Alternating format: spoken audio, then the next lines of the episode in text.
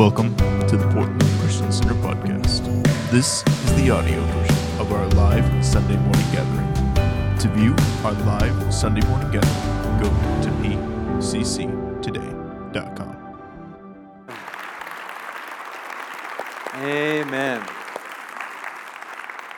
Well, on this Veterans Day, we want to take a moment and honor all of our veterans. If you served in any branch of the military, would you please stand?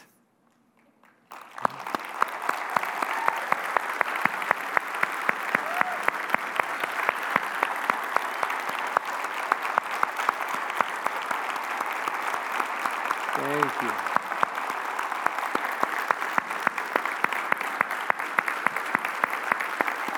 Yeah.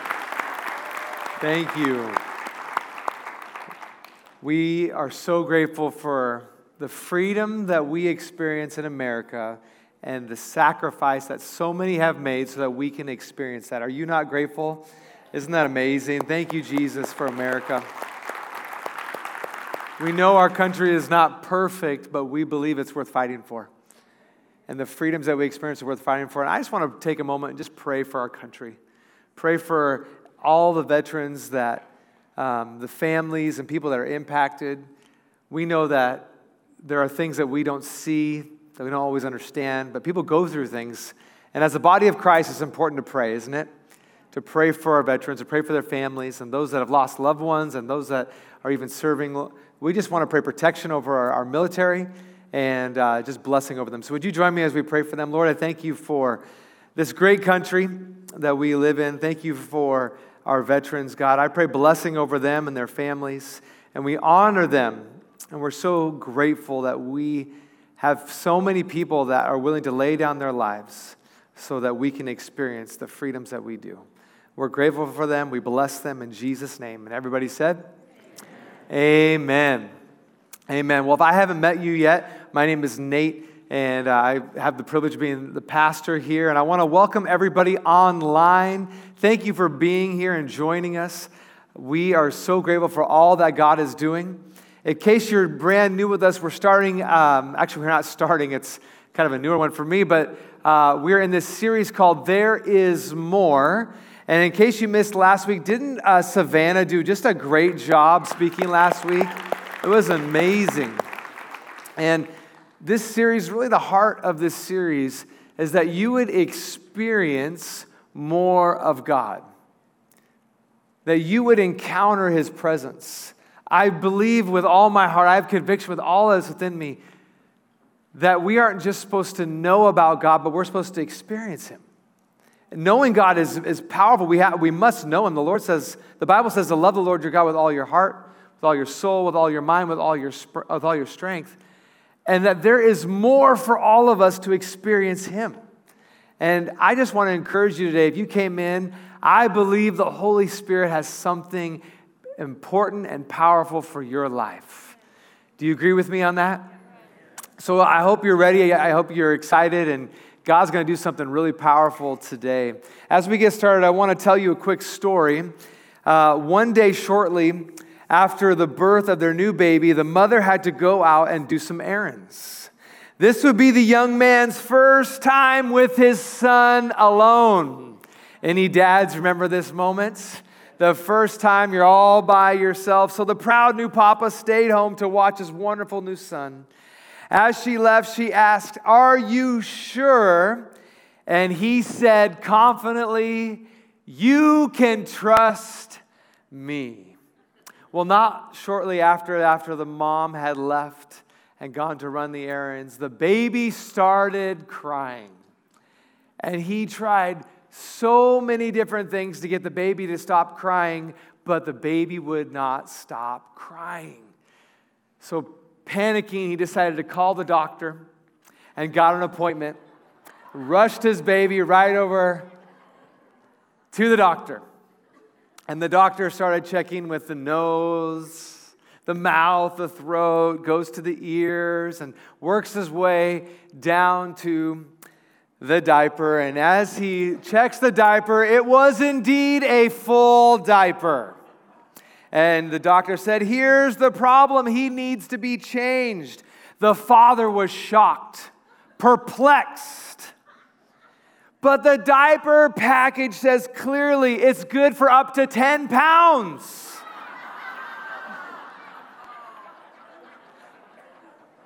You can trust us, the new dads. I want you to turn to your neighbor and say, You can trust me. Now, I want you to turn to your other neighbor and say, I'm not sure about that one. Trust is a big deal, isn't it? Trust is a really big deal. In fact, according to Henry Cloud, who's a psychiatrist, a consultant, and an author, he says trust is the currency that drives every relationship, beginning with the foundational bond between infants and their mothers, extending to the trust networks that undergird every human endeavor. Art, science, commerce, and, and binding together every relationship we have ever had or ever will have. Trust is a big deal. And the reason we know trust is a big deal because when trust is broken, the carnage that you and I experience is pretty real, isn't it? Whether it's a friend, whether it's a pastor, whether it's a spouse, whether it's a boss, whether it's your government. When trust is broken, one thing that all of us experience is the pain and the wreckage thereafter when we lose trust. And one of the most damaging things that I see that happens in the, in the body of Christ is that when our horizontal relationships and there, when there's breakage and there's mistrust and things that happen, what oftentimes happen is people then say, I cannot trust God. Because Christians hurt me. And, and I, I want to say to everyone that, that believes that or had that happen to them is that yes, it's painful. Let's get that right out the gate. I have been hurt by church. I was born almost like in the pews. I mean, it was a hospital, but they got me to church really fast. I was raised in church, and one of the things I've seen as a pastor's kid is that people break trust at times. And if we're not careful, we'll start to walk, our, walk through our lives not trusting anyone because a few have broken our trust. And what's even worse is we start saying, I don't know if I can trust God.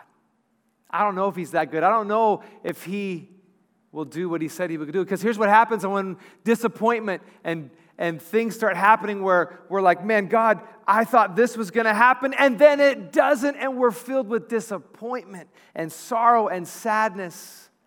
It can be really easy for us to say, I don't trust what God has for me. And the danger of that lifestyle and that thought process and that belief system is that if you start living your life that way, you know what will end up happening? You will not experience the more that God has for you.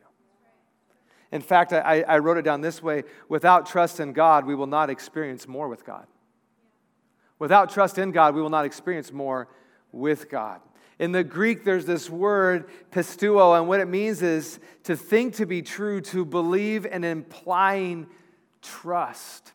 You see, trust is something that people have been looking and longing for for thousands of years. I mean, generation after generation, you can see people going throughout history and things are going okay or going well or amazing. And the moment trust is broken, things fall apart, don't they? Cities fall apart, churches fall apart, marriages fall apart, all because trust is broken. What are we to do then? Well, I've got good news for you today. We're not the first ones to struggle with trust issues. The Bible actually says a lot about that. If you have your Bibles, I want you to turn to John chapter 12. And if you're new and you don't have a Bible, that's okay. It's going to come on the screen. But at Portland Christian Center, we love our Bibles, we love God's Word. So I want to set the context up for you. Jesus is in Bethany at the home of a man named Lazarus. And if you don't know anything about Lazarus, Lazarus is a pretty cool guy because he is somebody who died and was buried for three days, and Jesus raised him from the dead. Okay, that's pretty cool if you ask me. So he comes back to life. So Jesus is eating at this guy's house, and people are starting to hear that Jesus raised this man from the dead. Then, if you follow throughout the passage, you see that Jesus rides into Jerusalem on a donkey, fulfilling a prophecy, and everybody comes out and says, Hosanna, blessed is he who comes in the name of the Lord. And they're worshiping, they're putting down branches. That's why we have Palm Sunday. And this is all happening. And then there's a thunderous voice from heaven, and then people are like, I don't know if that's thunder or if it's God, and people are not believing, not sure. Jesus is opening blind eyes, he's healing people, he's doing the work of the ministry. And then it comes to this verse in verse 37. Listen to this. But despite all the miraculous signs Jesus had done, most of the people still did not believe in him. What? Should we be shocked at this? Unfortunately, no. We live in a more cynical society than ever before. Have we ever heard of the word fake news? We live in a culture where it seems like you can't trust or believe in anything, right? Pisteuo, to think, to be true, to believe, imply trust. Despite all that Jesus has done, they still don't believe. Then, if you just read five verses later in verse 42, listen to what it says. Many people did believe in him, however, including some of the Jewish leaders, but they wouldn't admit it for fear that the Pharisees would expel them from the synagogues, for they loved human praise more than the praise of God. So, so he, I want you to catch this. What John, what John is saying to us in this text is that people can experience the exact same miracle. They can be in a worship setting just like this and experience the exact same worship. And some people in here right now, you are believing, you're all in. I can even tell by the way you're looking at me, the way you're taking notes, you're on the edge of your seat. Like, I'm experiencing what God's having. And other people are like, I don't know. If you only knew my story, if you only knew what I've gone through, if you only knew that I'm not sure if I can trust anybody, let alone a man named Jesus that you're talking about who lived and walked on this earth 2,000 years ago. I'm not sure if I can trust anything that you're saying, Pastor. And today I am here, I believe, sent by God. And if you're in that camp, you're like, man, I'm not sure, I'm doubting, it's okay. You know why? Because God can handle your doubt. Even Thomas doubted. But when he doubted, he ran to Jesus, not away. If you want to see more of God in your life, always walk towards Jesus, not away. Because the reason is, and I, I absolutely believe this, you always have a choice of whether or not to believe or trust Jesus. God is so good that He doesn't make you believe, He doesn't make you do anything. He says you actually have a choice. Here's my works, here's my power. I am inviting you into more. The door is wide open, church, but you get to walk in. I'm not going to force you, you get to walk in. And I believe this God has more for you. Way more than you can ever ask, think, or imagine. But there's going to be a moment in your life where God's going to ask you to do something, and you're going to look down and you're going to think, I'm not sure. I don't know if I can trust this. That seems too risky. I've had too much hurt, too much pain. I, am not sure. It reminds me a lot of my son Tate. We, uh, on Friday, we went swimming. And I want to show you a quick video of him. This is him swimming at a pool right here. He's not really swimming. Here he comes. Yeah, okay. So that might be like, oh, whatever. But did you notice how happy he was? He's pretty excited. That's a pretty safe pool to swim in. And if you notice when he got in, he could stand up. Right after we got out of there, he jumped out of the pool and he said, Dad, let's go to the deep end. So we walked all the way around the pool, and there's, if you, I don't know if you could tell in that video, but on the other side of that pool, there's a, a diving board, and it's, it's a pretty, I think it's like 20 feet deep. Um, and so there's like this whole huge pool. And he walks over, and uh, Tate, uh, he grabs his goggles and he puts it in and he looks over at the edge. I don't see any sharks, Dad. I think we're good. And so then he jumps in, he jumps in. And I jump in right after him. Tate's still learning how to swim. He can do great in the shallow ends, but not the deep end. So we jump in with him, and he puts his arm around my neck. And he holds on tight. I'm like, oh, hold on, buddy, hold on. And he's grabbing me for dear life. And he was like, across the sea. so we, he grabs my neck and we just swim all the way across, right? And he's holding on for dear life. And I think the lifeguards are just laughing like hysterically at me. We make it all the way across and we get out, and he goes, Dad, we did it. And you know what I said? Absolutely, buddy. We did it. I think that's a lot of what faith looks like with God. God, we did it! Did you not see? All the cool things that we did. We avoided sharks. You see, the reason we cling to God is because He has so much more for you that you can't do on your own. I want to remind you what Ephesians 3:20 says. Now, oh glory to God, not myself, who is able through his mighty power at work within us to accomplish, listen to this, infinitely more than we might ask or think.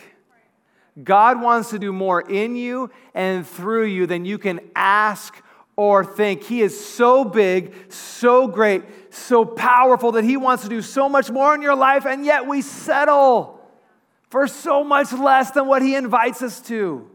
And oftentimes it's because we've been hurt. Oftentimes we've been disappointed.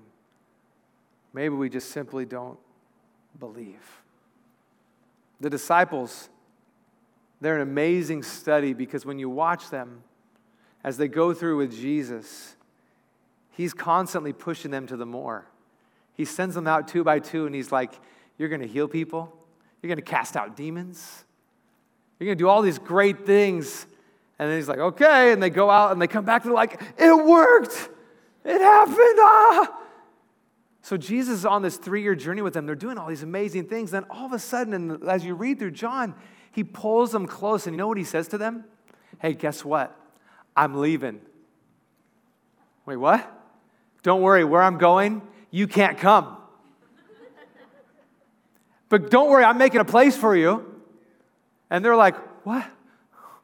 Are you sure? And he says, Yes. But don't worry, I'm going to send the advocate, the helper, and he will live in you. And it's better for me to be over here in heaven preparing for you and praying for you and for the Spirit of God to dwell in you. Could you imagine the disciples looking at him saying, wait, wait, wait, start, time out, time out. God, Jesus, this cannot be right. Are you okay? It probably shocked them right out of their sandals. What is Jesus thinking? How in the world could you being away from me be better than being with me? And he said, I have to go because I'm going to send my spirit that's going to live in you. And then you fast forward Acts 1, and I want to read just four verses for you. And it says this On one occasion, while he was eating with them, he gave them this command Do not leave Jerusalem, but wait for the gift my father promised, which you have heard me speak about. For John baptized with water, but in a few days you will be baptized with the Holy Spirit. Then they gathered around him and asked him, Lord, are you at this time going to restore the kingdom to Israel? He said to them, It is not for you to know the times or dates the Father has set by his own authority. Now, this is the key. You ready? Acts 1 8. But you will receive power when the Holy Spirit comes on you, and you will be my witnesses in Jerusalem and in all Judea and Samaria and to the ends of the earth. And then Jesus drops a mic and goes to heaven. I mean, he is constantly pushing the disciples out, constantly saying, There's more for you. And I think he's doing that to us today. The same God, we just sang about it, the same God lives in me. There's power, there's anointing. But here's the thing the disciples had to make a jump. They could trust in Jesus. They could trust in God the Father because Jesus would say, if, you see the, if you've seen me, you've seen the Father. But all of a sudden, the Holy Spirit lives inside of them and they have a new person to trust. And today, the big idea I want you to write down is this you can trust the Holy Spirit.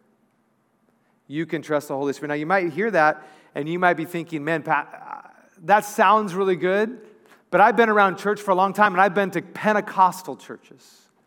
Churches where people are praying for the moving of the Holy Spirit, different things that God would do, like prophecy and tongues and healings and miracles.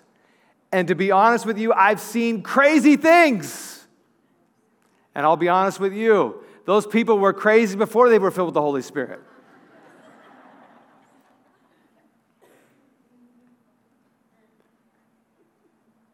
But trusting the Holy Spirit is probably the most important work that you need to do. Do you trust the Holy Spirit's leading in your life? When you're disappointed, do you trust Him? When somebody breaks your trust, do you trust God that He's going to work it out?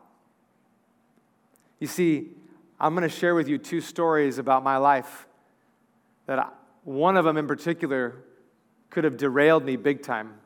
I was 14 years old, and I'd just been called into ministry, and uh, I remember that moment vividly. It was at our church, and then we went to a summer camp. And they had a guy come, and he was, he was preaching, and he started moving into this prophetic mode in service. And he starts calling out different things and having people come up on stage. And he says, I feel like there's someone in here that, uh, that loves the trumpet. If you love the trumpet, would you raise your hand? Nobody raised their hand. Then he says, uh, how many, is there anybody here? I, I, missed it, I missed it. Did anybody here ever, uh, does anybody here play the trumpet? Nobody raised their hand. I'm like, oh my goodness. And then he says, oh, wait, wait, wait. Is there anybody in here has ever played the trumpet? And I raised my hand. In fifth and sixth grade, I had taken, I had played the trumpet. And he was like, get up here. And I'm like, oh no. So he calls me up in front of the whole youth group. Like there was about 85 kids there in front of everybody. And he says, Here's what God's saying over you. And you know how they get the, the little finger going? He's just like, He's going like this, right? And thus saith the Lord. You know, he's doing this thing. And he says, I want you to go home and I want you to pick up the trumpet and you are not going to have to practice ever again. God's going to supernaturally make you a professional trumpet player, and you're going to travel all over the world, and people, stadiums are going to be filled. People are going to be saved because you can play the trumpet, and God's going to heal and deliver everybody. And he prays over me. Boom. And I walked out like, wow, that's pretty awesome. So I go home. This is true story. I, am not, you can't make this stuff up. So I go home and I pull the trumpet out of the closet, the one that I had used when I was in fifth and sixth grade, and I grab the trumpet. Now, my brother, we all need brothers in your life, okay? He, he's in, he was there, so he's watching me. So I grab the trumpet and I'm like, okay, here we go. And I start playing. And guess what? I was just as bad as I always was and my brother is laughing at me. Laughing. And I chase him, you know, we get a little fist fight, and I'm like, maybe that, maybe I missed it, maybe I don't know. So I prayed and I went back and I played again, and guess what? It still didn't work. Still didn't happen. Now, I want to ask you a question Can I still trust the Holy Spirit? I want you to think about your life. Have you ever been disappointed by a word that someone gave you that you're still waiting to have come true? A promise, a hope. You see, as funny as that story is, I'm not going to lie to you, for a, a brief season in my life, I was really struggling. Because why would someone do that to a kid? What motivation does this guy have? Why, why would you do that? And I began to wrestle. I began to struggle. I'm like, God, where are you in all of this? Is the Holy Spirit really working? Is He real? And the problem that I've experienced with a lot of Christians that have been around the charismatic movement or maybe assemblies of God or just different things is that the only experience they have is things not working out. And they can give you story after story of someone missing it, but I'm here to tell you I have stories of God working out, of God doing great and mighty things. And I'm going to tell you one right now. I was a boy, I don't remember the exact age, but we were having a time with God. It was probably about eight or, eight or nine years old. And one of the pastors brought me up on stage and he put his hand on me and he says, The Lord has shown me that you're going to be a lead pastor someday. And God's going to give you a double portion anointing from what your dad has. And he began to pray over me and prophesy over me. And I'm telling you right now, those words, that prayer, that reminder from the Holy Spirit is one of the key reasons why I'm here today. Because God is faithful and He will do what He said He would do. And He is with me, and He is for me. Even when people make mistakes, even when people have bad motives. And I can tell some of you can relate because you probably had some experiences like that. You see, I brought these goggles up because I want to show you that our God is amazing. And he sees everything clearly, but a lot of you just got lost.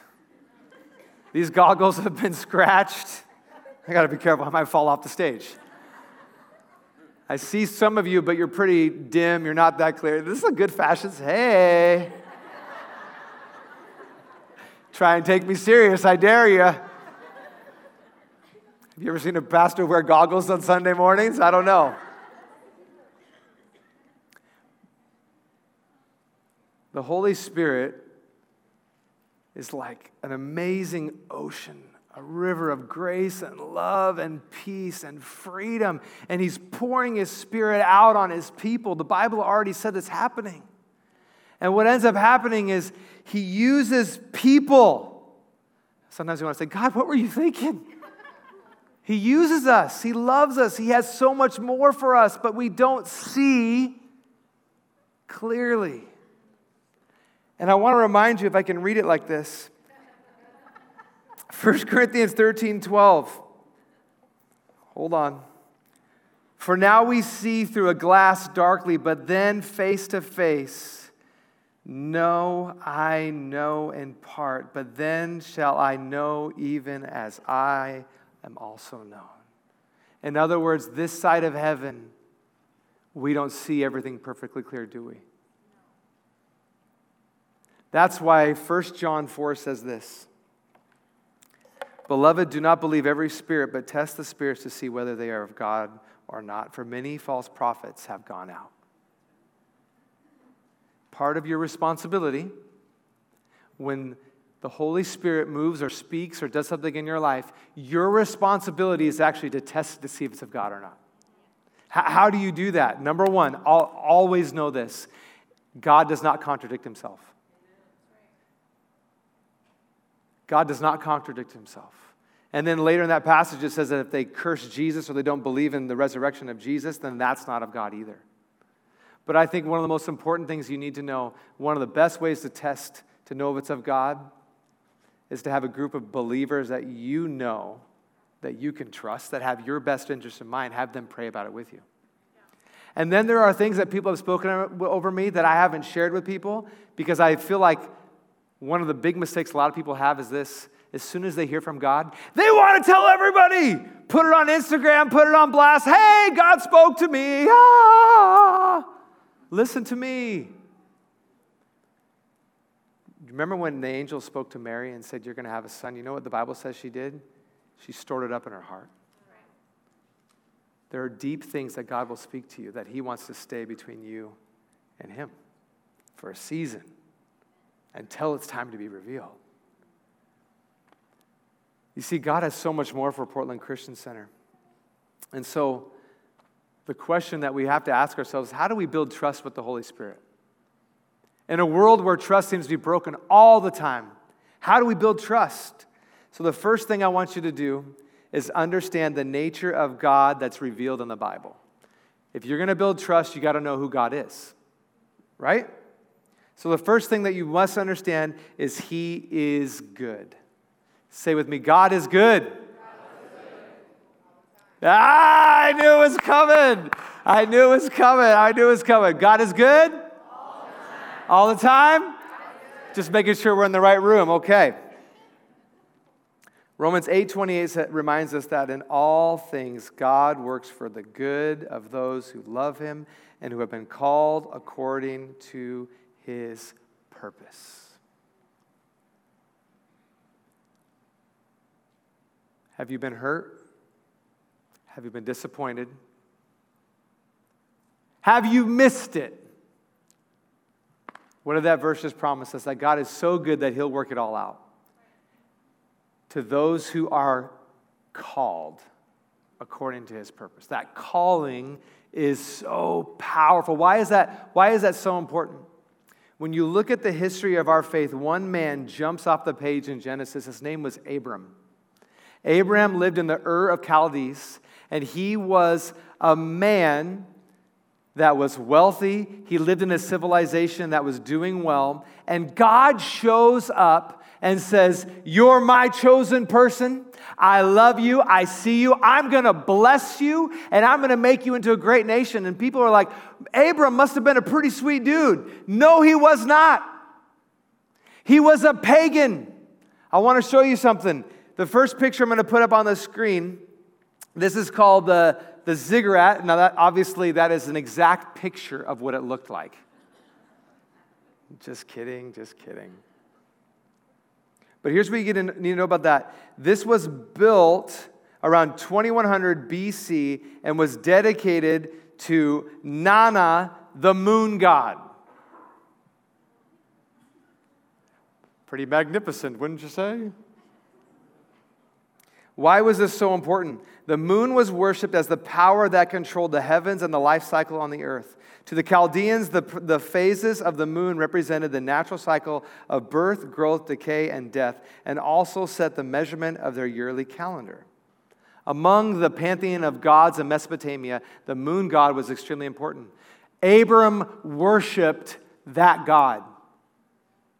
Here's why I'm telling you that God is so good he can take you out of your darkness and put you into light. But he doesn't just automatically take that out of Abram. He says, I want you to leave your wealth. I want you to leave everything you ever known. I want you to leave your family. I want you to leave your gods. And I want you to follow me. And he's like, Where? You'll find out. Anybody signing up for that? Here we go. Jumping off. I think there's sharks in the pool. I'm not sure where God's leading me. you probably don't. But here's what I want you to get. Listen, listen, listen, listen. Abraham, the Bible says in Hebrews 11 that he believed God and it was credited to him as righteousness. When you trust in God, you get to see the goodness of God. And then God takes Abram on this amazing journey to the point where he's supposed to be blessed, be fruitful, multiply. And God takes him out one night and looks up at the stars and says, Count them if you can. I will bless you as numerous as, the, as, as many kids as you can see these stars and sand in the sea. And you know what Abram says?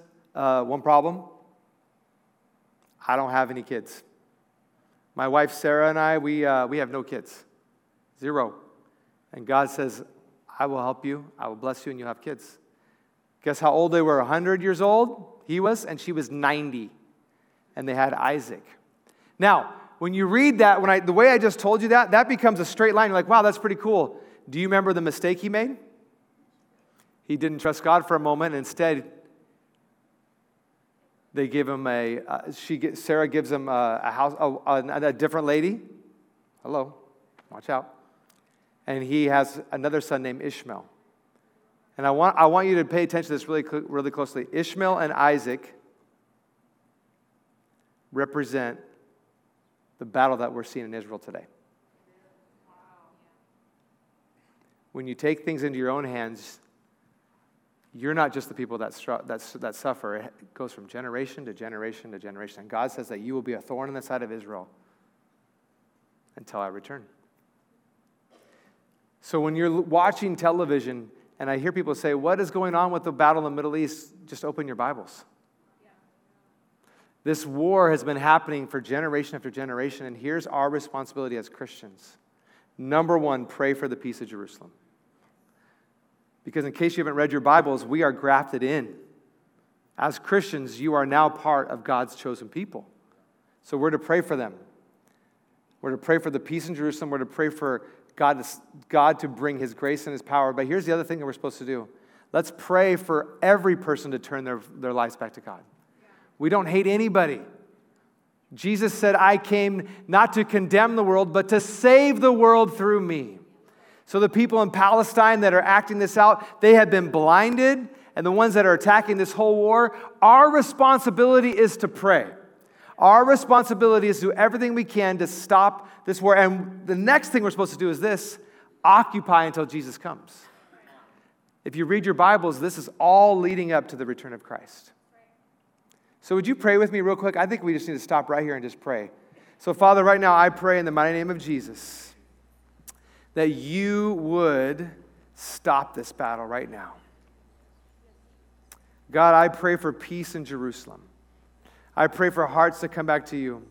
Lord, the ones, the parents that are, that are broken, that are hurting, of all the atro- atrocious things that we've seen and heard, God, it rattles us and our hearts are broken, and we pray for peace of Jerusalem. And for all the, the Jews, God, we pray, Lord, that you protect them. And we pray for people, even the Palestinians, the ones that are even attacking God. I pray that you would turn their hearts to you. May you show up in their dreams, Jesus, and change their hearts, God. And we say, even now, Lord, come quickly. We love you. We're ready for your return. In Jesus' name, amen.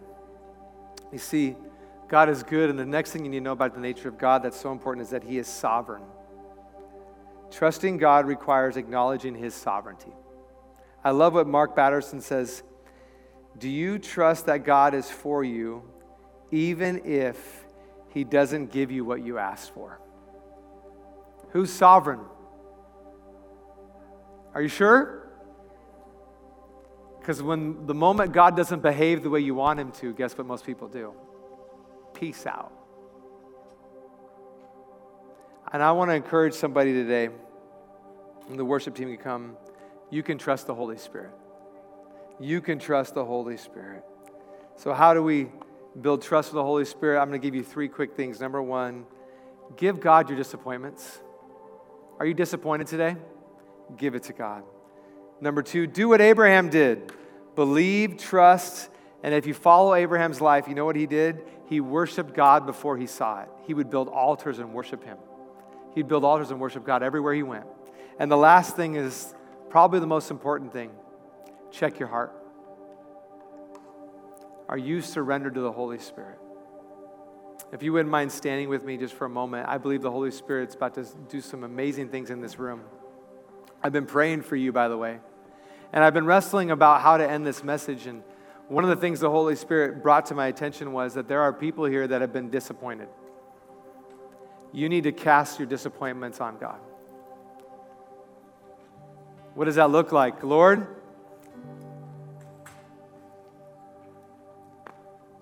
I know you see me. I know you see my heart.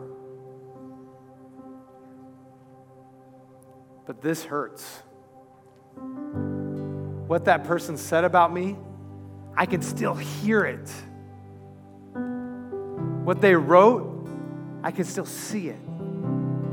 The pain that I felt when that person walked out of my life, I still feel that. God's saying, Cast your cares on me I care for you. I can handle it. If you're here this morning and you've got some serious pain and disappointment, God's saying you can trade that in this morning. He'll take your pain and your brokenness and you'll flip it around. If you're here this morning and there's some disappointment that you've got to let go, some pain, would you just raise your hand? I want to pray with you right where you are. You want to let God, thank you, I see those hands. Anybody else? You want to let God heal the disappointments in your life? Come on, raise them high. You want God to heal the disappointments in your life? I see those hands everywhere. Father, I pray for every person with their hand held high. God, I ask that you would touch their hearts. I pray as we get ready to worship you that they would lay down their burdens before you, their disappointments, and that they would sense your Holy Spirit right now. In Jesus' name, heal them, I pray. Amen. One last thing we're going to do is we're going to open up the altars, and you can come down and worship Jesus any way you, anytime during these next couple songs. We're going to allow move, time for you to, to, to receive what God has for you. But as we do that, I want to encourage you don't give up. Don't give up on God. When I was at Fairwood, as, at our church, we were praying in a service just like this, and we started entering in. And I watched with my own eyes a lady come down. And she asked for prayer. She had her skin and her hands were completely white. It was like leprosy, it was completely ashy and white. And she had gloves on, and she took them off and she showed us her hands. And we prayed for God to heal her hands. She looked down, put the gloves back on, walked back, not healed. And I remember thinking, God, what is going on with that? And we prayed and kind of kept going, and I was kind of disappointed. I wasn't sure. And as the service was about to end, this lady came running to the front of the church. And she's screaming, My hands, my hands, my hands. She pulled off one glove, and that hand was like a brand new baby skin. I couldn't believe it. I've never seen it like that before. So then she pulls off the other glove. That hand was healed too. And I'm telling you that today because maybe you've prayed and you haven't got your miracle yet. What do we do?